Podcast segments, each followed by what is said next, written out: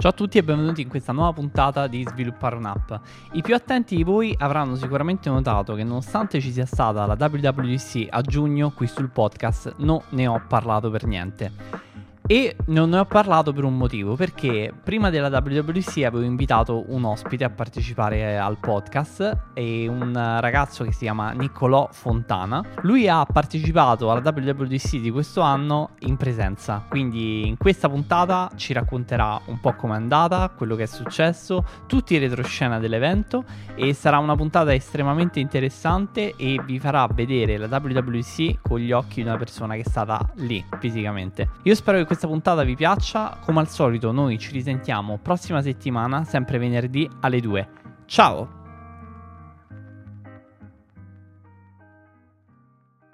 Ciao Niccolò, grazie mille per aver accettato il mio invito a partecipare a questa puntata.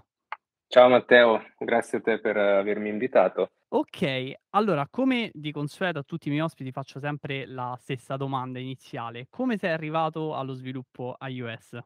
Okay, allora io diciamo sin da quando avevo 14 anni ho sempre avuto la passione dell'informatica e quindi ho intrapreso un percorso di studi in questo settore, ehm, sin dal dalla scuola superiore, per poi proseguire con con l'università in in ingegneria informatica.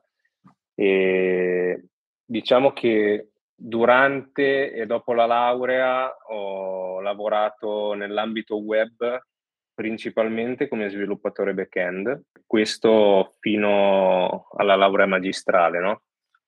Ehm, ho avuto modo di lavorare durante i tirocini di di laurea e poi una volta finita finita l'università ho cominciato a lavorare come full stack eh, developer, sempre in ambito web eh, in cui mi sono occupato principalmente, diciamo, facevo 80% sviluppo back-end, 20% sviluppo front-end.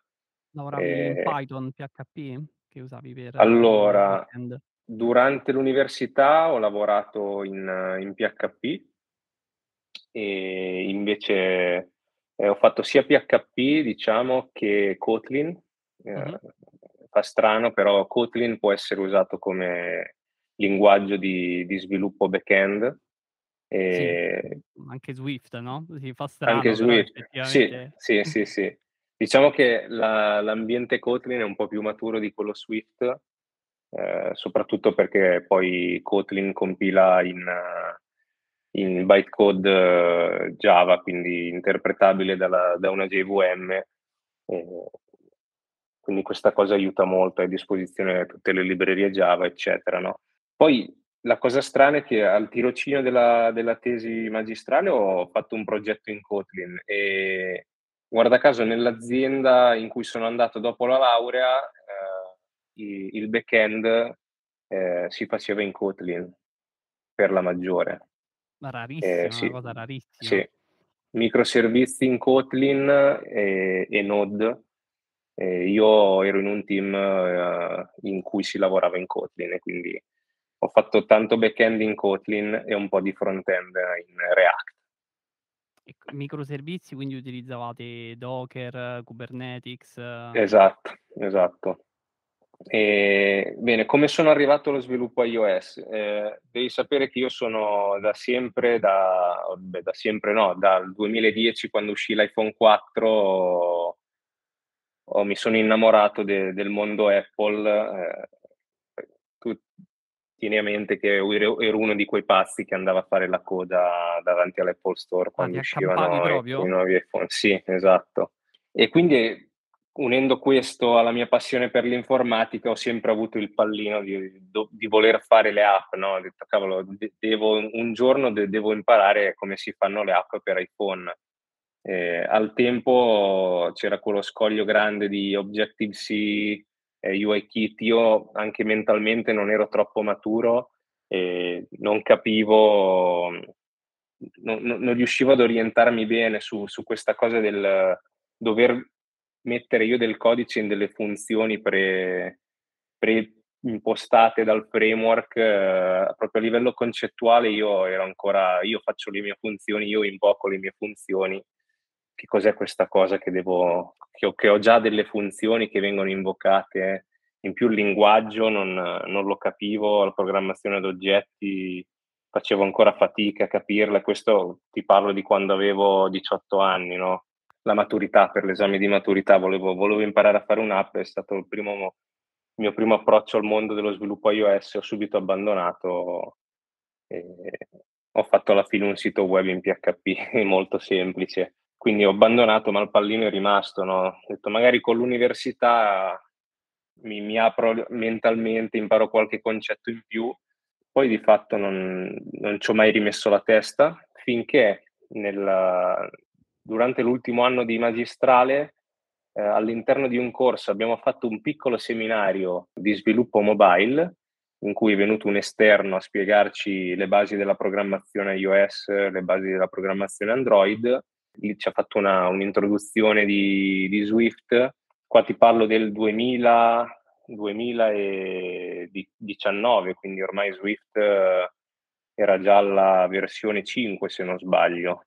Però, sì, era già ecco, abbastanza avanzato. Sì, era già uscito da, da 5 anni e ho detto cavolo, cioè, Swift eh, come linguaggio mi piace un botto. Eh, lui ci ha dato qualche, qualche, informazione di base, io ero, ero carichissimo, in più eh, ho trovato su Apple Podcast il corso di Stanford. Ah sì sì, il, il... poi ehm, spesso, annualmente. Adesso, annualmente. adesso, sta anche su YouTube, eh, tratta di Swift UI. Io trovai eh, quello di UIKit ancora, con uh, sviluppare app con iOS 10. E quindi ho detto, cavolo, adesso ho tutto per poter cominciare, eh, però c'erano gli esami da fare. Quindi ho detto, abbandoniamo un attimo. Visto la prima lezione di questo corso, il professore mi è piaciuto tantissimo, ho detto, cavolo, questo è un fenomeno, e adesso appena ho tempo riprendo subito. Eh, solo che come ti dicevo c'erano gli esami, vai avanti, fai gli esami, finisci, devi fare la tesi, fai la tesi, mi ricordo io, io la tesi l'ho, l'ho fatta, sono andato negli Stati Uniti sei mesi, mi ricordo che di, finito di scrivere la tesi eh, ho cominciato a leggermi il libro di Swift. E ero in aeroporto e mentre aspettavo l'aereo leggevo, ho detto ecco adesso comincio e non mi fermo più e così è successo. Ho, ho cominciato da Swift, mi sono letto tutta la documentazione, ho, cominci- ho ricominciato il corso Stanford, poi ovviamente ho cominciato anche a lavorare e nel tempo libero, tutto il tempo che avevo lo dedicavo a studiarmi lo sviluppo iOS. Questo l'ho fatto per un, quasi due anni, di fatto ho cambiato lavoro quest'anno, ho cominciato a fare sviluppatore iOS quest'anno, da gennaio 2022 L'ho trovato grazie a un collega che era venuto nell'azienda in cui stavo prima, mi ha detto guarda nella, nella mia vecchia azienda cercano, prova, proponiti. E da lì ho detto va bene, siccome mi sentivo anche pronto, no? stavo già facendo colloqui con, con, altre aziende, avevo ricevuto proposte, non, non mi erano piaciute molto a livello economico, però qualcosina si stava muovendo, stavo acquisendo un po' più di fiducia, quindi tu già sono... ti stavi proponendo come sviluppatore iOS sì, in quel momento, sì, no? Cioè volevi slegarti sì. dalla parte front-end e back-end per andare verso lo sviluppo iOS. Esatto, esatto.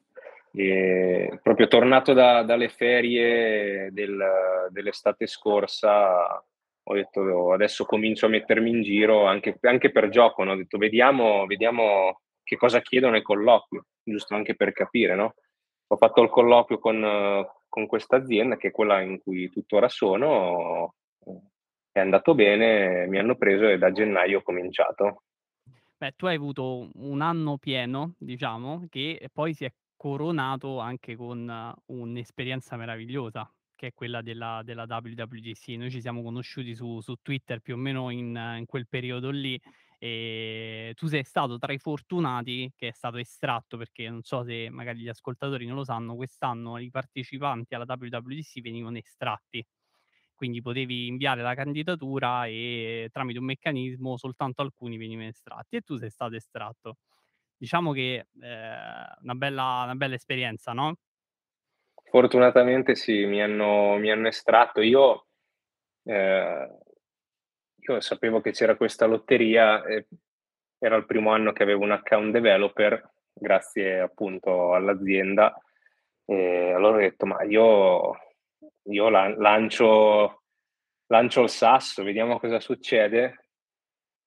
Cavolo, la mattina dell'estrazione, perché c'era la deadline, no, entro Sì. entro questo giorno verrete notificati. Io mi alzo alla mattina, ehm, era presto, erano le le 7, la prima cosa che faccio accendo il computer e e guardo guardo la mail. Apro la mail e c'era la mail di Apple con "Congratulations Nicola", adesso non mi ricordo il titolo, non ci stavo credendo. Non ci volevo credere e e per scherzo io il giorno in cui ho ho mandato la candidatura al mio al mio capo area, diciamo, gli ho detto: "Guarda che io ho lanciato il sasso qua e poi se mi estraggono ti tocca ti tocca venire con me". E mi fa: "Guarda, se trovo il passaporto vengo con te". Allora, subito dopo aver letto la mail, la mattina dell'estrazione, apro subito anche la chat di lavoro, gli scrivo: "Prepara le valigie", gli mando lo screenshot dell'email e poi da lì è partito tutto, no. Fortunatamente l'azienda mi ha mi ha supportato in in parte del viaggio. Bello, E complimenti alla tua sì. azienda perché non è, diciamo, da tutti, no? No, esatto. Infatti ho apprezzato molto e ringrazio tantissimo, non smetterò mai di ringraziare la mia azienda per questo. Che alla fine per me è un sogno, no, cioè tu renditi conto che dal 2011 che seguo la WWDC, appunto come come ti dicevo super appassionato del mondo Apple, ti ritrovi ad andare ad un evento fisicamente, è proprio un sogno che si realizza. Eh sì, anche perché poi questo era il primo evento in presenza dopo tutto il periodo di Covid, no, Sì. quindi era ancora una cosa più più più voluta, più sentita, c'era più partecipazione secondo me da parte di tutti, no, perché c'era la gente che voleva veramente stare lì, vivere quel momento, no? Assolutamente sì. Di fatto è nato un server Discord, a cui potevano partecipare sia i partecipanti che non, e in cui ci si organizzava per trovarsi proprio, ehm, a San Francisco, comunque nella zona di Cupertino, c'erano diverse stanze, c'era la stanza di chi alloggiava a San Francisco, la stanza per una cena, un happy hour che era stato organizzato per il giorno dopo l'evento. Insomma, sono entrato in questo server Discord, uhm, per per stare in contatto con tutte le persone che sarebbero state sul posto quella settimana. È stato molto molto d'aiuto questo questo server perché poi mi mi ha permesso anche di di incontrare Paul Hudson il il giorno prima de 2 giorni prima dell'evento a San Ah, Francisco. incontrato? Sì, ho avuto Eh, l'onore e il piacere di di stare con lui un pomeriggio, sì. Quindi c'erano Ehm parecchi, mhmm, diciamo anche, ehm, eventi non organizzati da Apple, ma esterni, organizzati da dalle persone che che erano proprio fisicamente Soprattutto, lì. soprattutto sì. C'era ci sentiva proprio questa voglia di da parte di tutti, di trovarsi, di di partecipare, di parlare, di di divertirsi. Ehm, di fatto io sono arrivato a San Francisco il venerdì, quindi 3 giorni prima dell'evento, e già il sabato ero fuori con con un gruppo di ragazzi, tra cui Hudson, ehm, a San Francisco a parlare, così a trovarsi, non ci si conosceva, però eravamo tutti tutti lì per per per un motivo, per la nostra passione, e poi non si è parlato ovviamente solo di sviluppo iOS. Però diciamo che il clima era quello, tutti volevano trovarsi, si voleva stare insieme, passare dei bei momenti. È stato molto bello, anche perché quel quel giorno lì c'era un addirittura un ingegnere Apple che si è unito a noi, del team foto, e si si è occupato anche di farci delle foto. Che non non ho condiviso su Twitter, magari lo farò. Ce le ho. Ehm, no, son sicuramente dei dei bellissimi ricordi, prima ancora dei di partecipare all'evento addirittura, quindi è stata proprio una bella settimana intensa. Eh, infatti io volevo chiederti anche, cioè, ehm, l'arrivo all'Apple Park, perché è praticamente un un gioiello architettonico, dal vivo Rimani a bocca aperta. Rimani a bocca aperta. Allora, tieni conto che, ehm, già dalla domenica, quindi il giorno prima dell'evento, uhm, c'era la possibilità di fare il check-in, quindi ritirare il badge per l'evento, che sarebbe stato il giorno dopo, e c'era la possibilità di visitare l'Apple Developer Center. Altrimenti, ehm, l saresti dovuto andare là la mattina dell'evento molto, molto presto, sia per fare il check-in che per visitare il Developer Center. Quindi, ehm, prima ancora di Apple Park c'è stata c'è stata la visita all'Apple Developer Center, che era nella zona de dell'Apple Park. Nella zona, Hai non tien dentro? sì. Eh, questo non l'avevo No, capito è per fuori, è È fuori, fuori? è fuori. È una Cioè, struttura allora costruito, uhm, esternamente e, ehm, dentro io non ho capito sincera ho visto sale riunioni, sale meeting, varie oggettistica, però non che c'era di base dentro? Sono allora, sono non mi ricordo il numero esatto, mi pare 6 stanze, ehm, in cui puoi ehm, allora partiamo spiegando che che per cosa è nato l'Apple Developer Center. Il Developer Center nasce con l'intento di permettere agli sviluppatori di portare dentro le loro app, che so, un nuovo framework, una nuova tecnologia, ehm, facendolo con la guida di degli ingegneri Apple. Anche solo il design dell'app.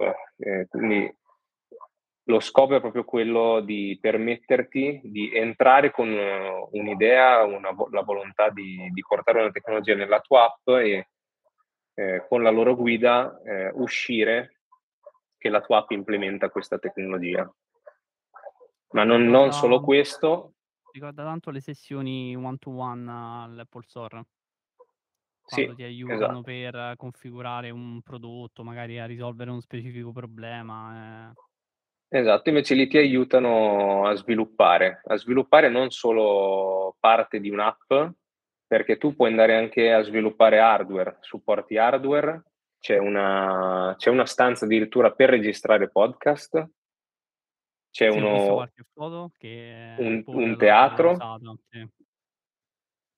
C'è un un teatro bellissimo perché hai uno schermo enorme in cui se proietti, ehm, la finestra di Xcode leggi il codice ultra nitido, lo schermo enorme, c'è un impianto audio, un impianto luci pazzesco, e c'hanno fatto una presentazione per farci vedere appunto il tutto, come come è stato organizzato ed è veramente una cosa incredibile. Non so quanti soldi abbiano speso per realizzare questo teatrino.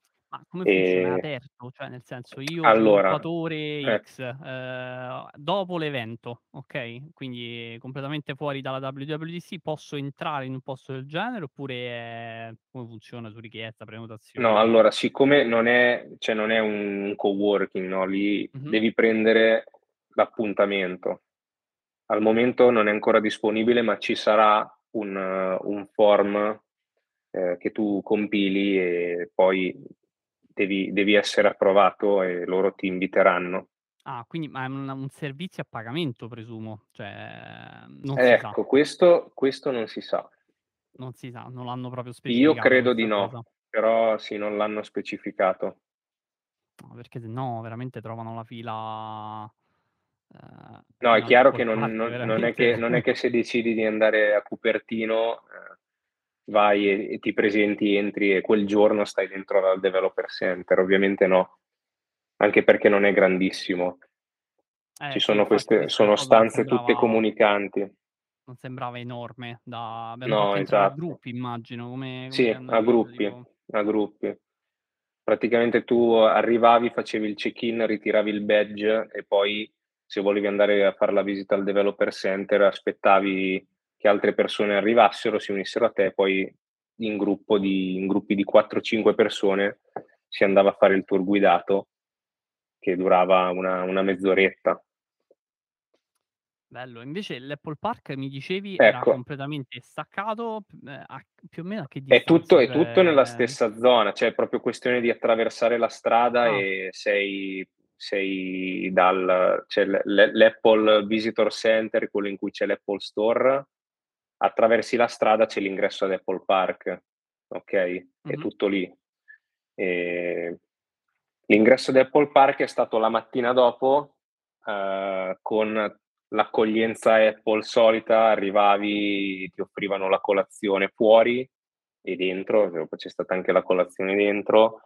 Anche lì a gruppi si entrava dentro ad Apple Park e una volta che entri ti vedi questa struttura bellissima. Ehm, la cosa la cosa "strana" tra virgolette, è che mentre tu ci cammini attorno, ehm, ovviamente tutti facevan delle foto, ma le foto eran tutte uguali perché, la Certo. prospettiva che vedi è sempre la stessa, essendo un cerchio. È bellissimo sia fuori che dentro ovviamente, ehm, l'impressione rimani proprio a bocca aperta.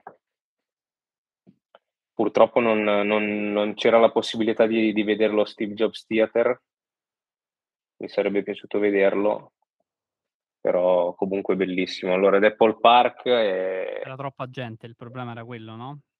Eh, credo di sì, credo di sì. Tieni conto che il la la struttura proprio io la chiamo l'astronave, è molto piccola rispetto a tutto il parco. Nel parco ci sono 90.000 specie di no scusa, 90.000 alberi di 38 specie diverse ed è circondato da delle colline che sono state realizzate con il suolo ricavato da dai lavori. Ah, Una volta era era 80% edifici, 20% verde, loro hanno ribaltato questa percentuale, adesso è 20% edifici, 80% verde. Che dentro al parco c'è anche un fitness center, no, no, è veramente meraviglioso. E quindi niente, dopo l'ingresso siamo arrivati e abbiamo abbiamo fatto colazione, c'erano dei frigoriferi, cui tu potevi prendere, ehm, le bibite, c'erano ehm, c'era il il overnight oat che non non mi viene adesso in mente il nome in italiano, è praticamente cereali con la marmellata sopra, c'era un po' di tutto, avocado toast, eccetera. E già vedevi che avevano allestito c'erano 3 mega schermi, il principale era all'esterno, con tutte le sdraie, sedie e all'interno c'erano altri 2 schermi un po' più piccoli con delle sedie, proprio Eh, per far stare questa tutti.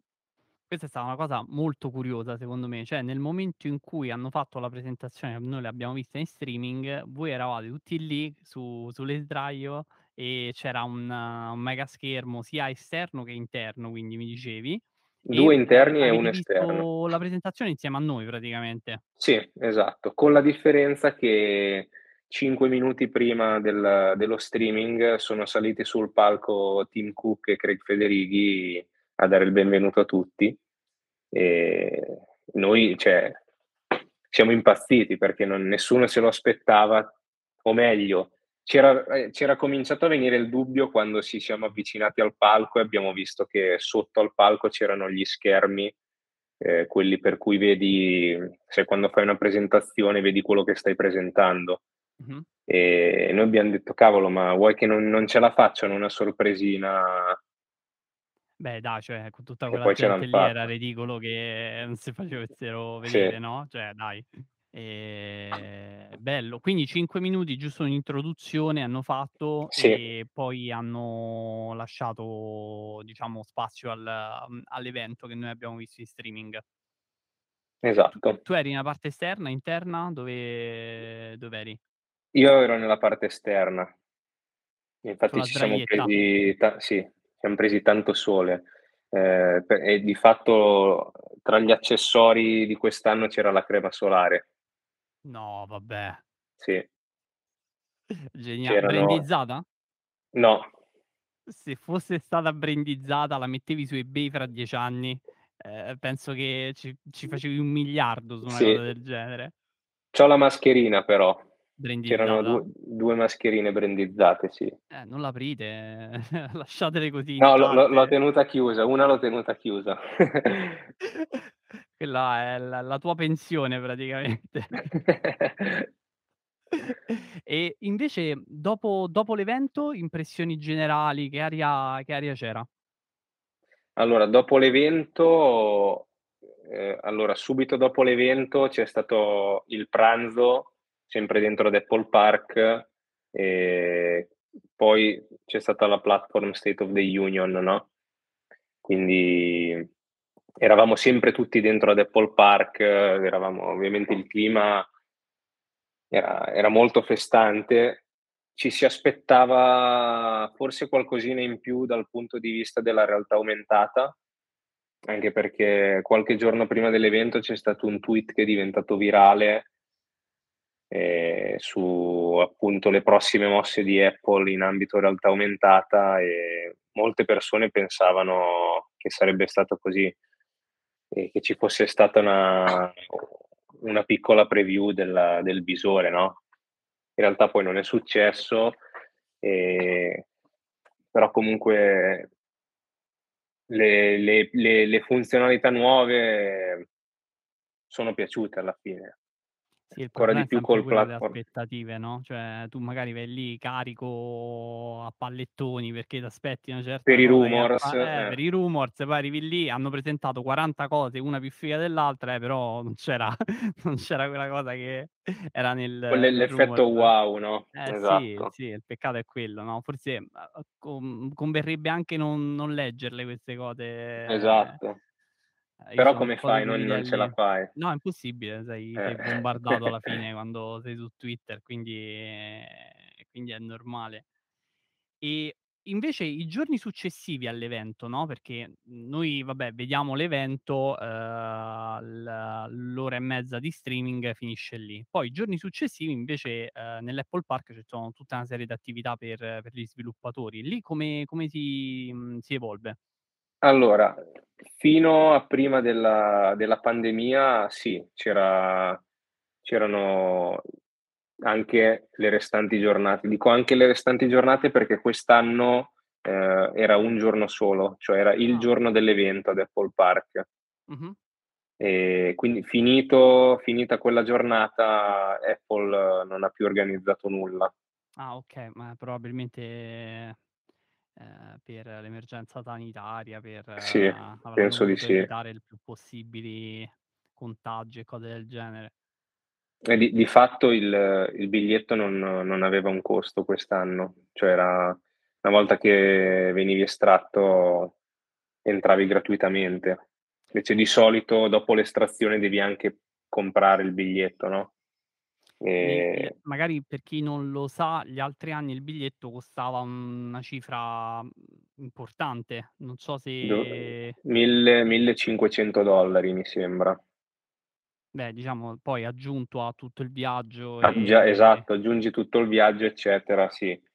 Anche Ehm, per dare un'idea però magari a chi è a casa e che vorrebbe magari in futuro fare un'esperienza del genere, più o meno il costo è, ehm, costo della WWDC che, ehm, quest'anno è stata gratuita, probabilmente i prossimi anni tornerà a pagamento che è intorno ai 1500, più il pernottamento in hotel, che in quelle settimane poi ho sentito che, cioè i prezzi salgono salgono immagino, perché, ehm, comunque tu c'hai una situazione di di di "pienone" fra virgolette.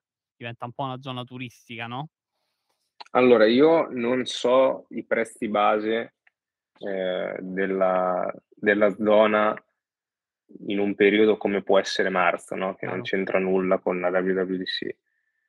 Però di alloggio per per 7 notti ho speso circa $1150, Eh ehm, sì.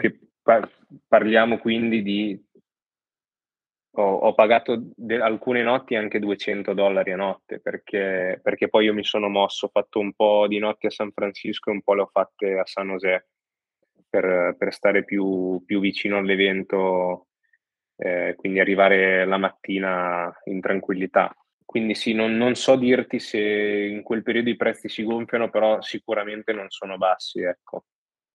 Eh sì, poi ci metti vabbè, per noi europei metti pure il biglietto Sì. aereo, quindi il prezzo il comincia a volo. diventare il volo comincia a diventare considerevole, diciamo. E in più il costo del vitto che da quelle parti non è non è per niente basso.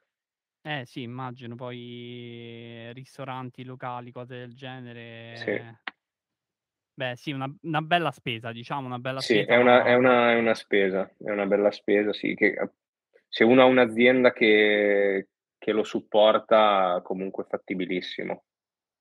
Se uno deve coprirsi tutte le spese da solo, si arriva facilmente tra i 4000 e i 5000 dollari fra Eh, tutto, eh. pure una Sì. cifra più o meno Sì. vicino a quella lì.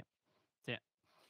Però comunque sì, non non c'è stato nulla il giorno dopo l'evento, non c'è stato l'eve di solito Apple fa anche il il il bash si chiama, ho scoperto quest'anno, parlando con altri ragazzi che avevan già partecipato alle edizioni scorse, in cui c'è un concerto, no, Ah. ehm, in cui si sta tutti insieme, questo non c'era quest'anno.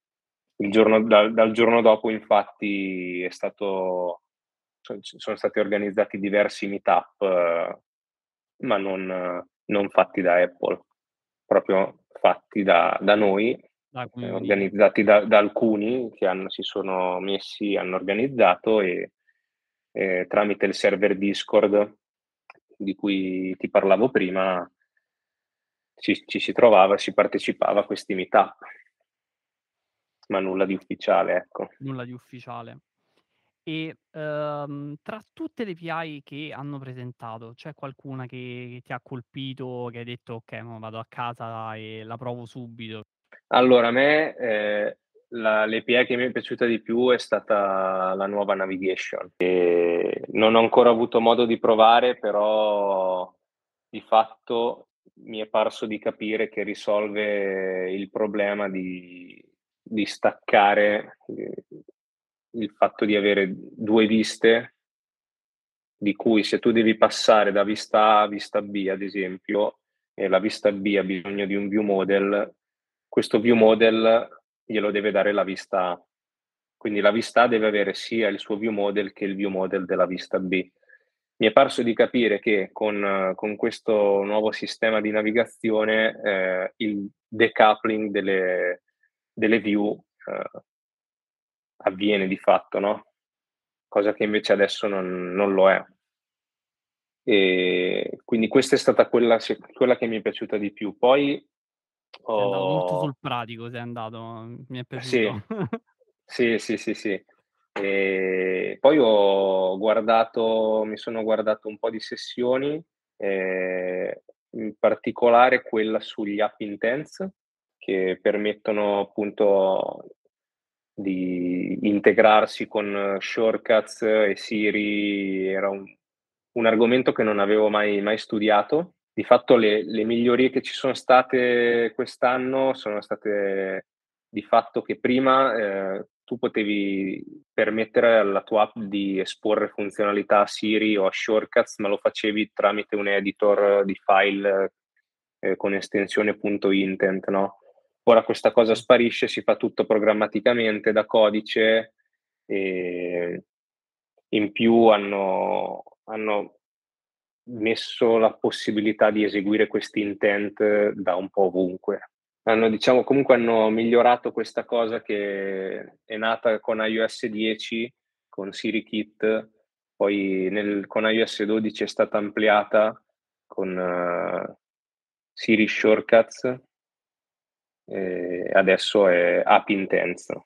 Questo questa questa cosa di esporre alcune funzionalità a Siri e a Shortcuts mi piace. Sì, io Ehm anche volevo sviluppare una un'applicazione che utilizzava Shortcut, ce ne stanno diverse molto interessanti. Ehm, ce n'è una, ehm, che si chiama, ehm, Okki, non so se du con 2 C o con una sola, vabbè. Ehm, praticamente permette di bloccare tutte le app che, mhmm, ti distraggono tramite Shortcut.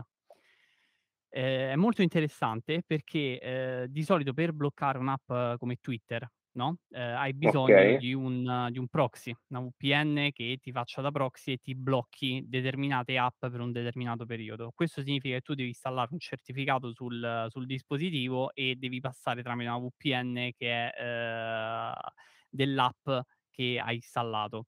Sinceramente è una cosa che, mhmm, non farei perché il tuo traffico viene, ehm, rigirato su su su un endpoint che è di di qualcuno che non sai, cioè oddio, uno sviluppatore però, ehm, non è mai così sicuro. E invece con questa applicazione tramite shortcut crei uno shortcut che ti permette di ogni volta che apri Twitter, automaticamente lo shortcut prende e te lo richiude. Se sei in un momento in cui magari ti stai concentrando, stai facendo qualcosa, apri una sessione di concentrazione, in quel periodo di tempo, ehm, l'applicazione automaticamente ti chiude Twitter o altre app che ti distraggono. Ah, quindi è proprio un un focus filter, ma che è proprio usa la forza bruta, n non non te la fa Esatto. aprire. Esatto, no, molto interessante come app, è veramente carina, che poi è è molto bella perché utilizza questa API "nuova" fra virgolette, però la utilizza in un modo concreto, no, che tu dici: "Ah, vedi che figo". L'unica cosa che purtroppo è un po' macchinosa, quindi è un diciamo questa applicazione è un po' da "smanettoni" fra virgolette, che tu devi configurare lo shortcut per poter utilizzare questa applicazione. Ovviamente non è che tu configuri tutto dall'app, tu fai una parte dall'app, poi l'app ti dice: "Fai questo, questo e questo", ma sull'app shortcut, Ah, okay. capito? Sì. E quindi pre ma semplicime semplicemente, ehm, ti dice: "Ogni volta che apri Twitter, apri quest'altra applicazione". Quindi se ti apre questa applicazione si chiama Oki e se sei in un periodo in un momento in cui ti stai ti devi concentrare, lui prende e richiude richiude Twitter, molto molto semplicemente. Idea idea geniale, cioè vedi, Sì, ma ehm, ce ne stanno 1000 idee geniali, ehm, sì, su cioè se se ti metti a esplorare tutte le API, ecco per esempio un'altra API che, ehm, a me è piaciuta molto, il riconoscimento del testo. Già visto un'app di uno sviluppatore che conosco su Twitter, ha già creato un'app con eh, riconoscimento del testo in più lingue, è una cosa meravigliosa, cioè tu fai una foto a un libro, ehm, lui ti riconosce tutto il testo e quel testo tu teoricamente già lo puoi esportare, oppure salvarlo come PDF e cose del genere. Questa è un'applicazione semplicissima con le nuove API, ma che io, uhm, più o meno 3 anni fa ho dovuto sviluppare utilizzando Textract, che è un servizio di AWS. Okay. Quindi, eh, cioè prima A dovevo pagamento fare ovviamente. esatto, a pagamento. Eh, Prima dovevo fare una chiamata API a un servizio, uhm, mandare il testo, tornarlo indietro per convertito, invece adesso è tutto integrato nel sistema operativo dell'iPhone, quindi magari ci sono cose che dici: "Ah vabbè, carina", ma, ehm, c'hanno un potenziale enorme, perché questo era un servizio a pagamento e Amazon te lo faceva pagare pure parecchio. eh, immagino. E ho visto anche che ci sono stati dei miglioramenti su ARKit, Reality Kit e adesso, ehm, puoi creare un modello tramite immagini, cioè tu hai una scarpa, gli fai una serie di foto da diverse angolazioni e tramite un'app eh, che sta in uscirà con macOS Ventura, sei in grado di creare un modello da utilizzare dentro la tua app con Reality Kit. Questa cosa è è fantastica. E in più c'è, mi pare, del riconoscimento degli arti corporei. Cioè ti riconosce da spalla a a gomito, da gomito a polso, e Sì, ho questo visto un video di un permette ragazzo che implementava una cosa del genere su su Twitter, che aveva anch'io, un magari lo stesso sì, ragazzo probabilmente di sì. che stava, mhmm, facendo una un ha fatto una proof of concept di di un'app per contare quanti squat fai, Sì, se li sì, fai era era correttamente. Okay, è la stessa allora. No vabbè, il il fatto è che secondo me la cosa bella è questa, no, cioè magari le aziende, mhmm, si muovono sempre, ehm, dentro alcuni binari. Preimpostati, no, cioè perché l'azienda fa sempre quello che dico nel podcast, no, il 90%, l'80% delle app s tutte una chiamata API, un una table view che che mostra dei risultati e un database che c'è sotto per salvare i dati. invece gli sviluppatori indipendenti possono utilizzare questa vastità di di di di tecnologie diverse, di ehm, di novità che veramente per ti permettono di creare dei prodotti totalmente innovativi. Veramente bello, secondo me è questo il valore aggiunto di essere uno sviluppatore indipendente rispetto a un'azienda, no? A meno che non la tua azienda non accetti la tua idea e magari la sponsorizzi anche. Sì, sì. Raro, raro, però Raro. possibile dai. Sì. Okay, io ti ci avviamo ai saluti e i nostri, ehm, ascoltatori dove possono trovarti? Io so che sei molto attivo su Twitter, noi ci siamo conosciuti su Twitter, non so se hai anche altri altri account.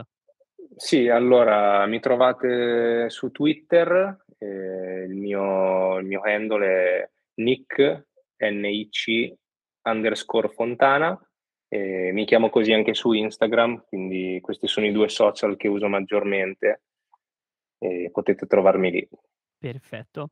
Allora io ti ringrazio tanto per per questa chiacchierata, è stato veramente come diciamo un po' come essere lì con te in quel in quell'evento che è stato emozionante un po' per tutti e ti ringrazio per aver partecipato a questa puntata. Mi fa piacere, grazie a te Matteo, onorato di di aver fatto parte di del podcast. Grazie mille. Grazie, ciao. Ciao.